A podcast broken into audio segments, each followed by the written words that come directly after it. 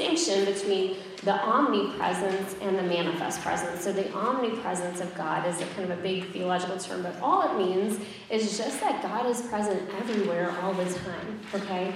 Um, and then the manifest presence is when God manifests his presence. Um, I think these might be on here.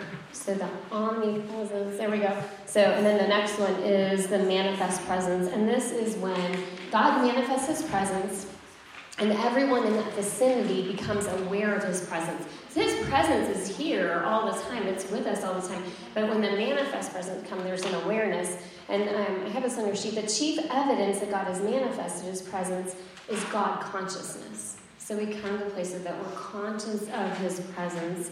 Um, the manifest presence of God makes everyone with a spirit, so it's every human being, whether they're a believer or an unbeliever, conscious of God. So this is not um, not limited to people who are believers. We can see lots of examples um, throughout Scripture and throughout history where God manifests Himself to people who don't know Him yet, and out of that encounter, um, I can, you know, one that comes immediately to mind would be Saul. Um, he does not know Jesus at the point, but he encounters the manifest presence of God. He hears his audible voice on the road, and out of that encounter, he comes to know Jesus. So we see, you know, other times there's people that are following Jesus and they encounter his presence. Um, and so we are going to dig in today into the life of Moses and how he grew to become so conscious of God's presence that he longed for God's presence and he wouldn't settle for anything less. So, this is the journey that we are going to look at. Um, so, the, the main passage that we're going to be digging into today is going to be found in Exodus 33. Um, and so, I would just encourage you, I have some passages. Um, there, we are going to go through a lot of scripture. So if you have your Bible, like get your Bible out. We're mostly going to be in Exodus, so get your Bible out. A lot are going to be on the screen, but I have one passage that did not make it onto the screen. That's going to be important. So if you can get your device out or your Bible, I'm just getting you ready because um, I think it's helpful to be able to, to see it as well. Um, and so we're going to look at the journey that Moses went on as a leader. So I want you to think of the, this today in three sections. So Exodus 33 is our main passage. We're going to go back in time to the beginning of Exodus, look at some of Moses' journey that brought him to Exodus 33, and then we're going to skip to the end of his life right before he dies. Okay, so we are, we are going to cover Moses. Um, Moses lives to be 120 years old, so we got a lot of ground to cover. So I'm telling you today, I say this all the time strap on your sandals, come with me um, in this exciting adventure. This is a wild story, okay? I always, you know, we talk about, do you ever, you know, see a good movie and you're like, oh my gosh, that was amazing. It had adventure and it had, you know, murder and it had tragedy and it had excitement and it had love. This is all of it. Like all of it is here, and so if you want to dig into um, to this, and we're gonna we're just gonna do a quick, you know, kind of snapshot of this, but dig into it. Um, more this week, which is so fun to be able to watch. And um, and just as a, a, kind of a fun aside, when I preached, um, I think it was in November, I got a chance to be down here, and I used the term um, for you guys. It just so happened. And at that point, I talked about I was preaching. We were doing the Ezra Nehemiah series, and I talked about how it just so happened that I was in that exact passage that week. Guess what, guys? It just so happens that I started the Bible recap and it just so happens that Exodus 33 was in the reading this week. Like, you can't make this stuff up. It just so happens that Joel is preaching this morning on Exodus 33 in Pittsburgh. It just so happens that the manifest presence of God is coming down on the College of Asbury campus as we speak. There's a four day revival that is in the midst. And it just so happens that it's focused on the presence and the manifest presence of God coming down. You can't make this stuff up. And so I believe that there is an anointing on the word, on this topic for this time. I don't know what this means for your life, but I know what it means for my life, you know, this week and what it's meant. Um, and so I am really excited about this in this moment in time, in this place at Franklin Avenue, that I believe that God has a message for us today. Um, so, as we dig in, Moses starts his life, he is born into a national crisis. When Moses is born, this is like bonus material. I should have candy. When I talk to middle schoolers, I throw candy out. I should have brought some today. But when Moses is born, he's born into a national crisis. Can anybody tell me what crisis Moses is born into the moment that he comes into this world? That's that is very true. Slavery is going on, and the um, the Hebrews are enslaved. But there's a, another one too.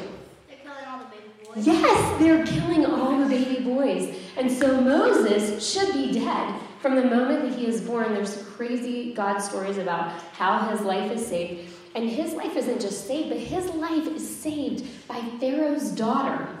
So Pharaoh's daughter um, gets him out of the water, really cool stuff. And then it says that Pharaoh, um, that, that Moses is actually raised in Pharaoh's palace.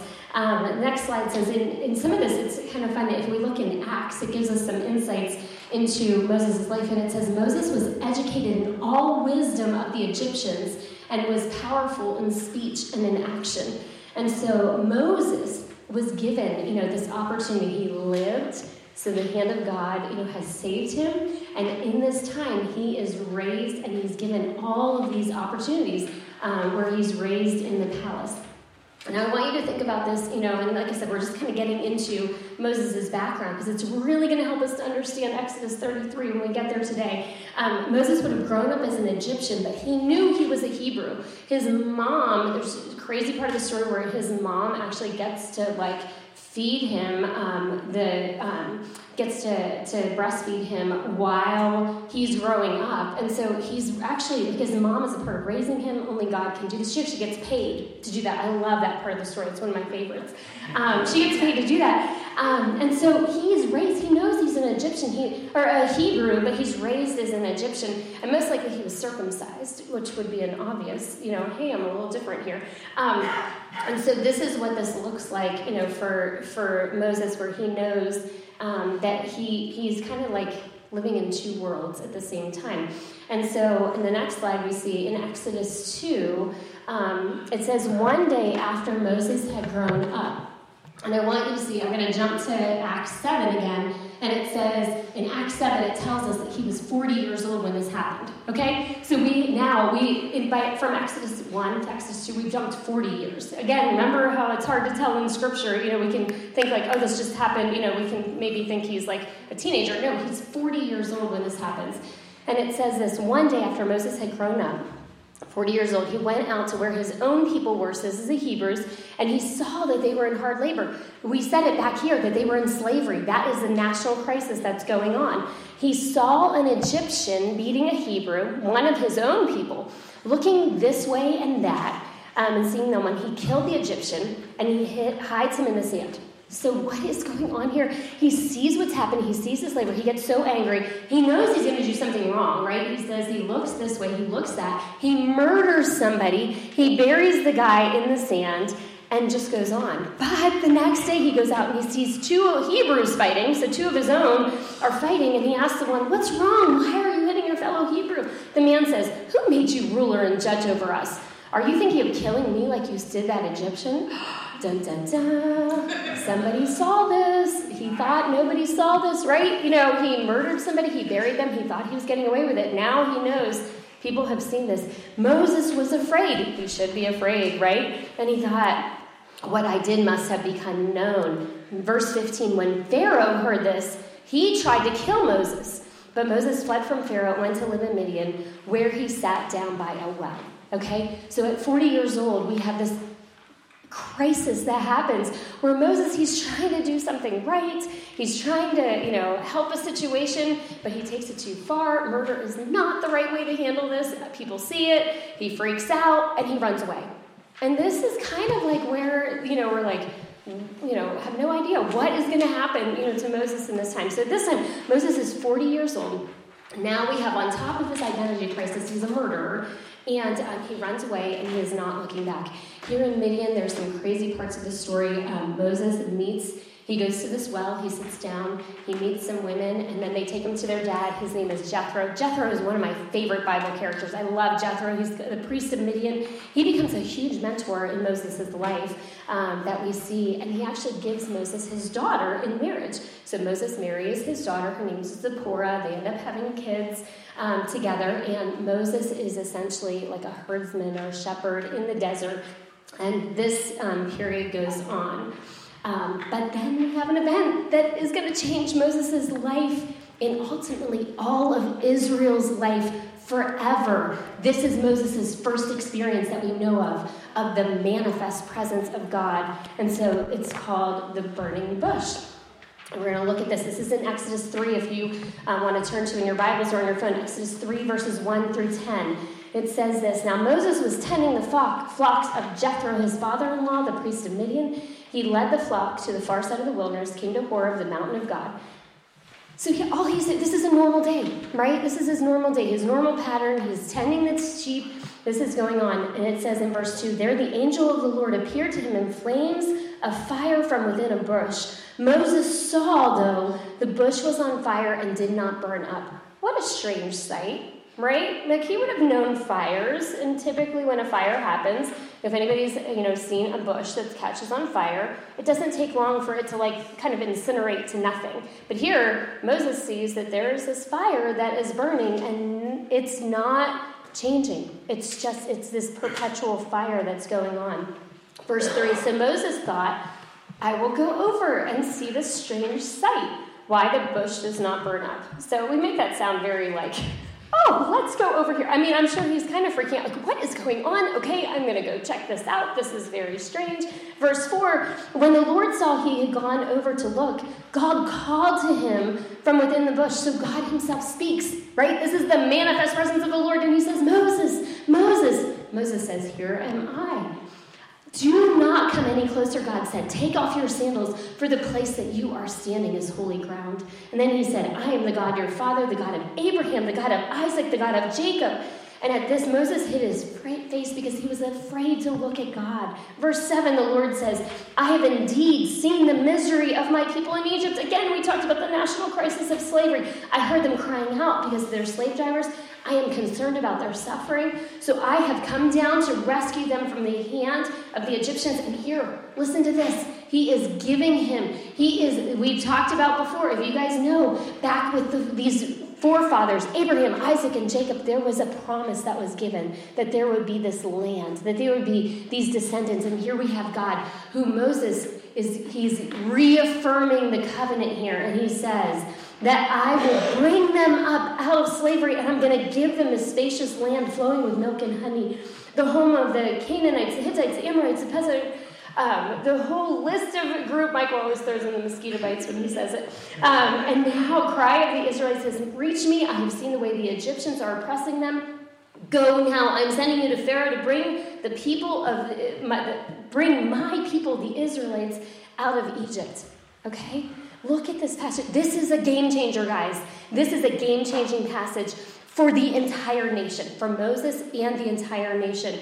Um, how old is Moses now? Let's go to the next slide.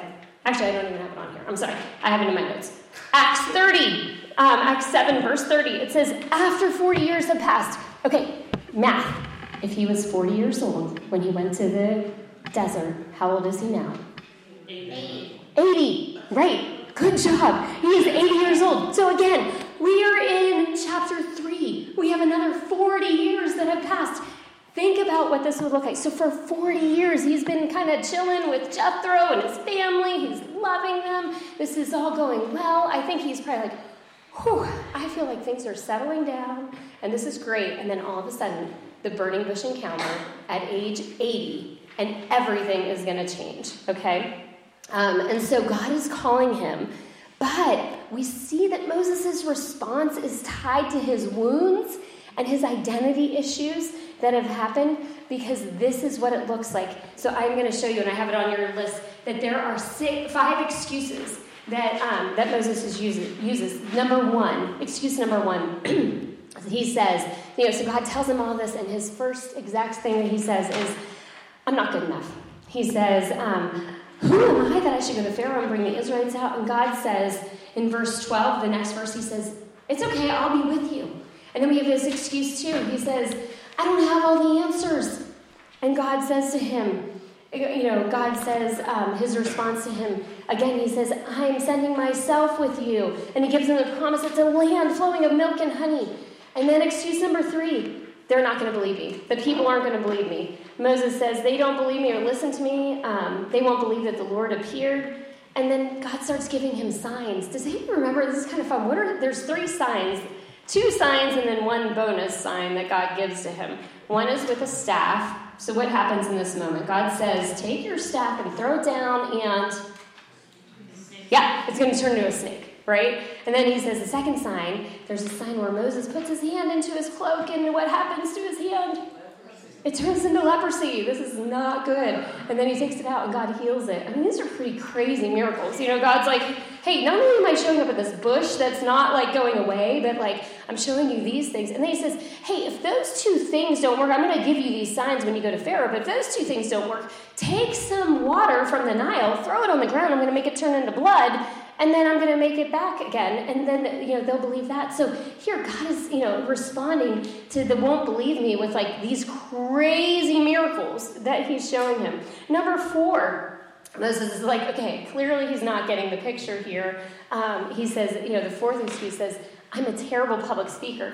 Now, this one is a little bit interesting. Maybe he is a terrible public speaker. You know, that very could be true. But remember, we did find out in Acts that it does say that he was um, learned in, um, the exact wording to go back and look at it, but it basically just says that he was he was taught even in speech.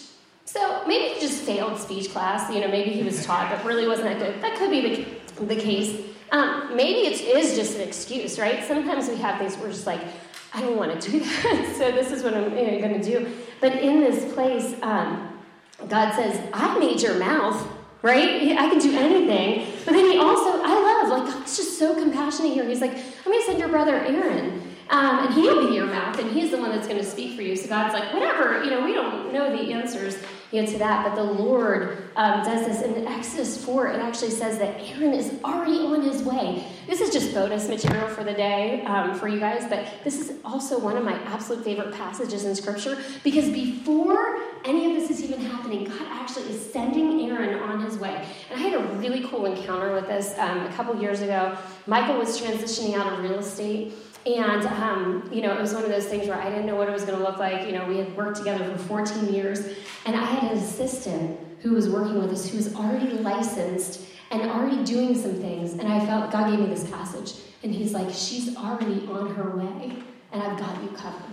And I couldn't have done what I did with real estate if it weren't for the fact that she was already on her way. And I just felt like the Lord was like, here's, this is for you. Um, and so where, where are the places where God's, think about like his faithfulness in your life, where he was already sending people on their way. Before you even knew you needed it, there was something in place.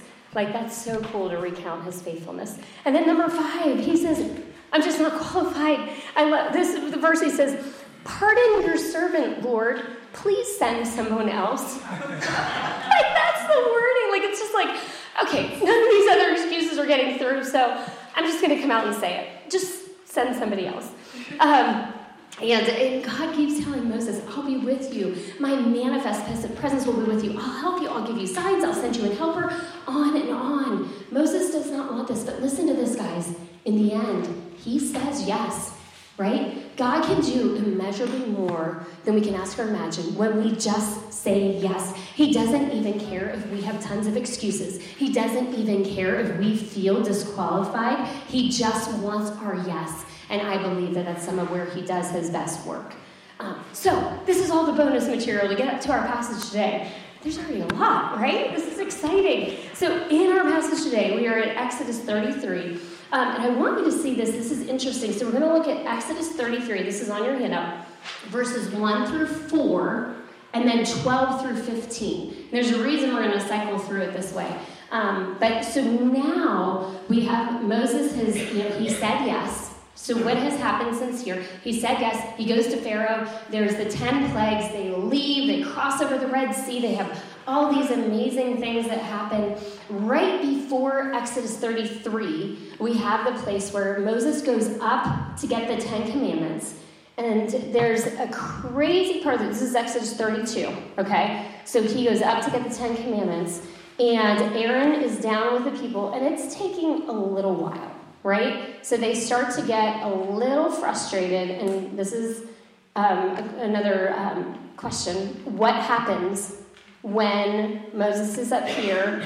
Joshua's on the mountain. He doesn't go up, but he's standing on the mountain, and Aaron is down here. Does anybody remember what happens in the camp? That is not good. they make an idol, right? And this is so interesting. When you read it, you know, it says that, you know, they're like complaining to Aaron, and Aaron says, Bring all your stuff to me. And then it actually says that he like takes the gold and he forges it and he like forms it.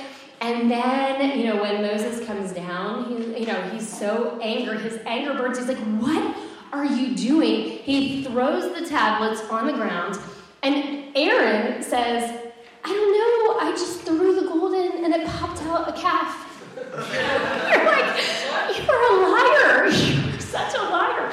Um, so this is right before this passage. This is what has happened.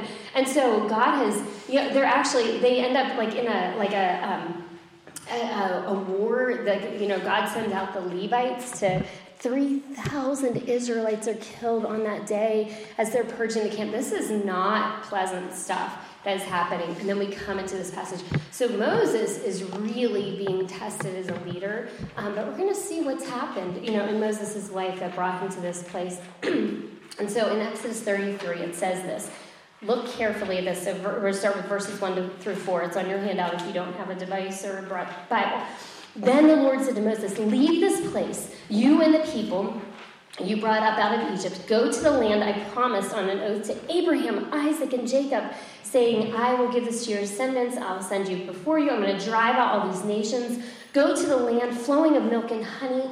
But I will not go with you because you are a stiff necked people, and I might destroy you on the way.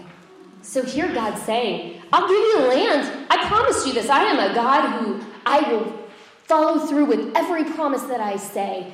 But I'm telling you, you are stiff necked people. Look at what you did last chapter, what you just did with the, um, the golden calf. You didn't care about me, so I'll give you the land, but I'm not going, okay? Now let's look, jump to verse 12. Moses says to the Lord, You have been telling me, lead these people, but you have not let me know whom you will send with me. You have said, I know you by name, and you have found favor with me. If you are pleased with me, teach me your ways so that I may know you and continue to find favor with me. Remember that this nation is your people. The Lord replied, My presence will go with you, and I will give you rest. Then Moses said to him, If your presence does not go with us, do not send us up from here. How Moses has grown since the burning bush. He now says, I know you say you're going with me, but I do not want to go if you are not with me. In the burning bush, he said, I know you're going to be with me, but just send somebody else. I don't care if you're going to be with me, right? At that point, you know, when he is in the beginning of this journey, he's like, okay, I know you're saying you'll go with me, but like, I don't even want to go at all. Now he's saying, if you're not going with me, I'm not going. Um, he doesn't want the promised land if it's not with God. He says, don't give me the stuff if I can't have you. How many times do we say, Give me the stuff, and I don't really care if you're with me? He, he wants the giver of the blessing and not the blessing. Guys, how many times do we want the blessing and we miss the giver of the blessing? He has come to a place where he is saying, I want you more than anything. There has been a healing and a transformation that has happened in the presence of God Himself. And where do we find this? And this is where we're going to go to that middle section. Look at verses 6 through 12, and it says this Exodus 33, verse 7, between verses 6 through 12, 7 through 11. It says this, and I love this. Look, now Moses used to take a tent. Okay, so this is explaining what's happened. Like, where did this transformation come from? Moses used to take a tent and he pitched it outside of the camp some distance away and called it the tent of meeting. Anyone inquiring of the Lord would go to the tent of meeting outside the camp. Whenever Moses went out to the tent, all the people rose and stood at the entrance to their tents, watching Moses as he entered this tent. As Moses went into the tent, the pillar of cloud would come down and stay at the entrance while the Lord was with, spoke with Moses. Listen, whenever the people saw the pillar of cloud standing at the entrance of the tent, they stood and worshiped at the entrances of their tent. So they're watching this, right? So this tent is somewhere out there. They're at their tents. And anytime they would see Moses go, they'd see this cloud come down and they're watching this and they would worship. And then it says this the Lord would speak to Moses face to face as one speaks to a friend. And then Moses would return to the camp, but his young aide, Joshua, son of Nun, did not leave the tent. This is the secret sauce. Moses has grown in practicing the presence of God, and he will continue from here until the end of his life to let this be how he encounters the Lord. So, this is where the transformation happened because it's saying Moses used to do this. This was a regular pattern of his life. And so we see that when it comes to the place where God's like, I'm going to give you the promised land, he's like, No, I don't want it without you. So, what do we learn from this part of the passage where we see Moses in the tent? That Moses goes to the tent to speak to the Lord. God spoke to Moses as to a friend, face to face. Joshua, think about this Moses, his aide, follows his example. Think of the lessons that Joshua is learning in leadership. And Joshua does not leave the tent. What is this is the best breeding ground for the leader that's going to come be, behind Josh, behind Moses. Joshua is going to be the leader, and this is where Joshua gets his qualifications: is that he stays in the tent and he keeps meeting with God and he encounters the presence of the Lord. This will be the pattern again of Moses' life until he dies. In Exodus 33, Moses has gone through a fundamental shift in his life as a leader. It is a transformation of the deepest kind, in which visions of grandeur and the allure of greatness no longer hold the attraction they used to. I have this on your sheet. If your presence will not go, do not carry us up from here. And this is what this looks like. How deep did Moses' transformation go? To see the deepness of this, we're going to look at the very end of his life in an incident that happens right before he dies. Toward the ends of his life, we find a passage in Numbers 20, verse 8.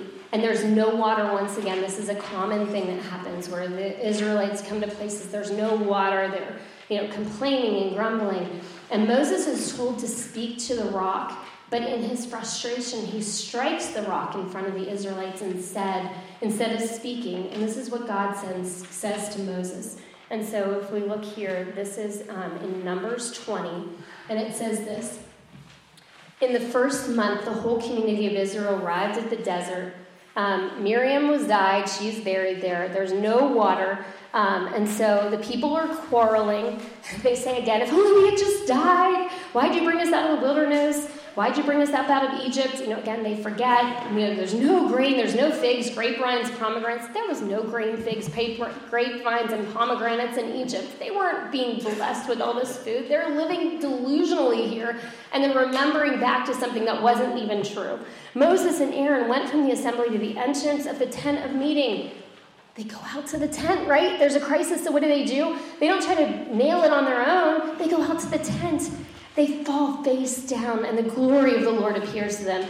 And he's, God says this Take the staff, you and your brother Aaron, gather the assembly, speak, listen, speak to the rock before their eyes, and it will pour water out. You will bring water out of the rock for the community so that they and their livestock can drink. So Moses and Aaron, they get the word. They go into the tent, they get the word. In verse 9, it says Moses took the staff, he and Aaron gathered the assembly. And he says this Moses says, Listen, you rebels. He's annoyed. He's good reason to be annoyed. Okay? Like, let's face it. We must bring you water out of this rock. Moses raises his arm and he strikes the rock twice with his staff. Water gushes out, so it works. All right? Like he's supposed to speak, but he hits it. But God, you know, the water still comes out, and the community and their livestock drank. But look at verse 12. But the Lord said to Moses and Aaron, Because you did not trust me enough to honor me as holy in the sight of the Israelites, you will not bring this community into the land that I have promised. Okay, this passage was so hard for me for so long. I looked at this and I'm like, this is, okay, he was angry. These people are crazy. And he just struck the rock. Like, yeah, he was supposed to speak uh, but it just seemed like such harsh punishment. Um, and God said, I have let your, I will let your eyes see it, but you will not cross over. Um, but now we're going to look at the end of Moses' life. And this is not on the screen. This is what I need you to turn to, if you're able. Deuteronomy 34, um, verses 1 through 12. So if you have a device or your Bible, turn to it. If you get there, put your device up or your hand up, your Bible, so I know that you're there, because this is so important. I got somebody. So Deuteronomy 34, verses 1 through 12. Who's there? Anybody there? Okay.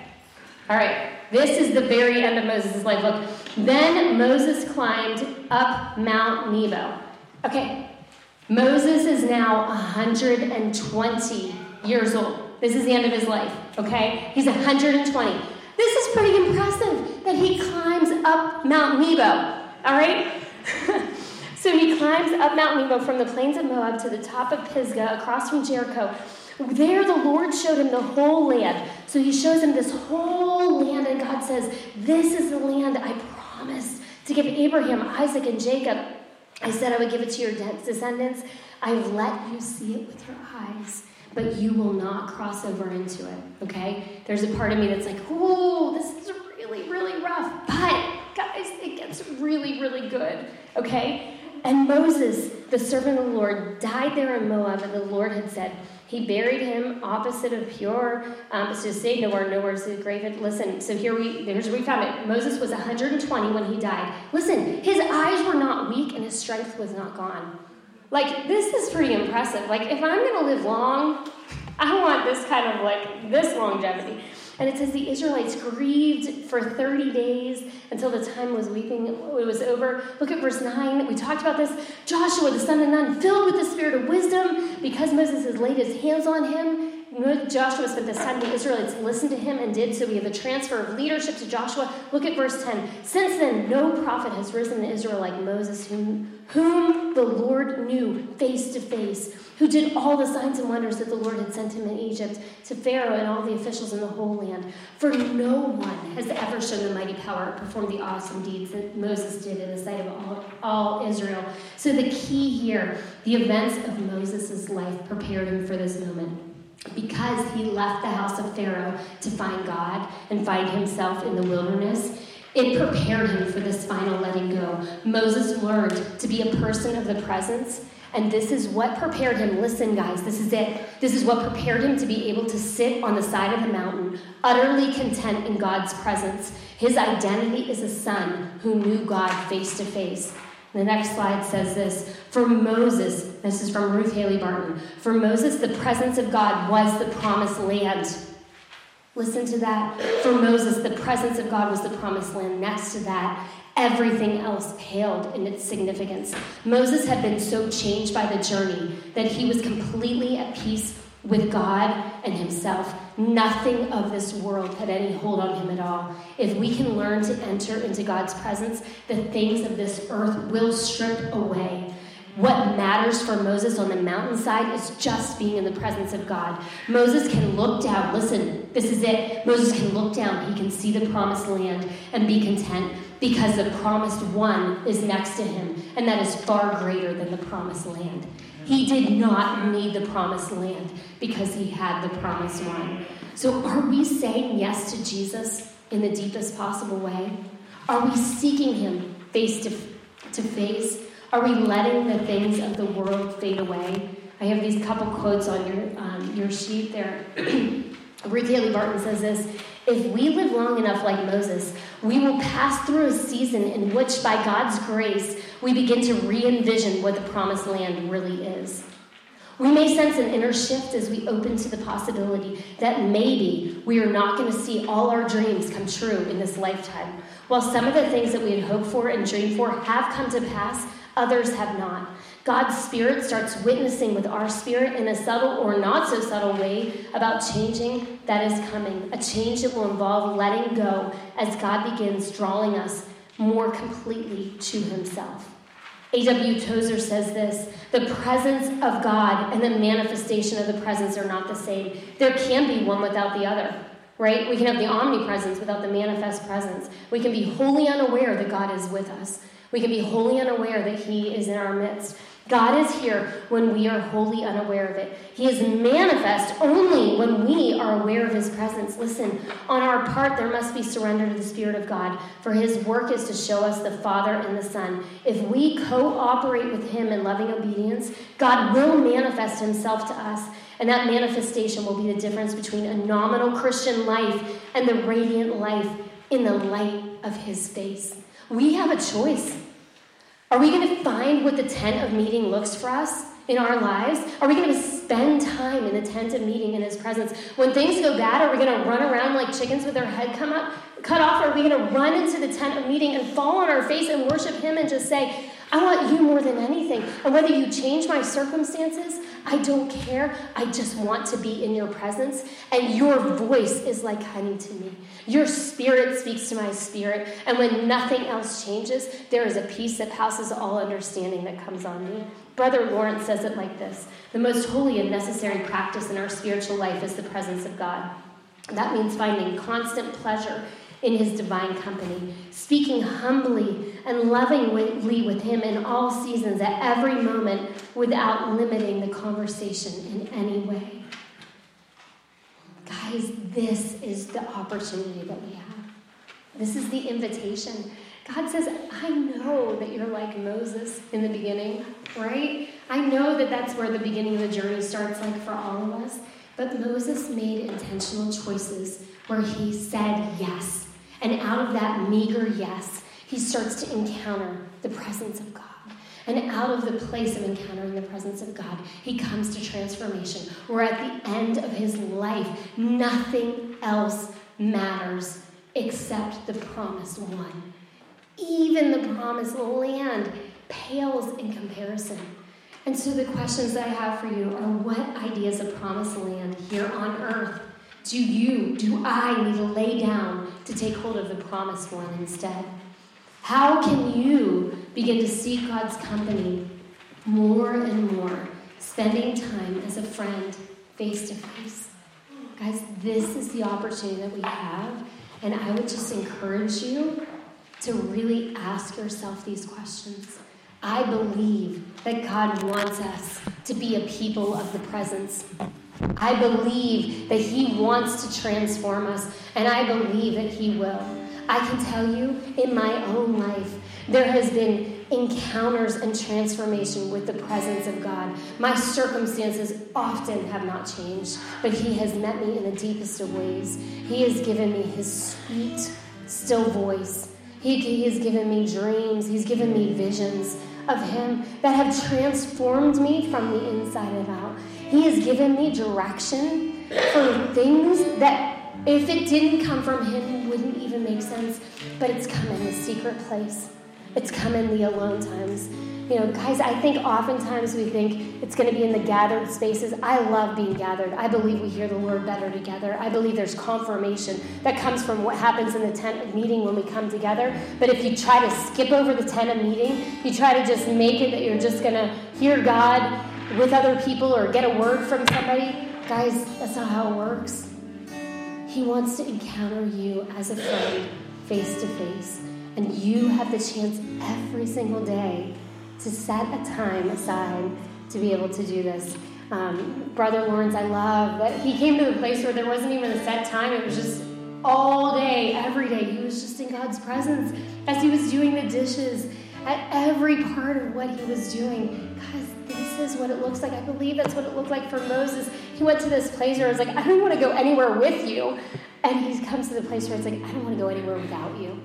Let that be the cry of our hearts. And we say, even so, Lord Jesus, come quickly.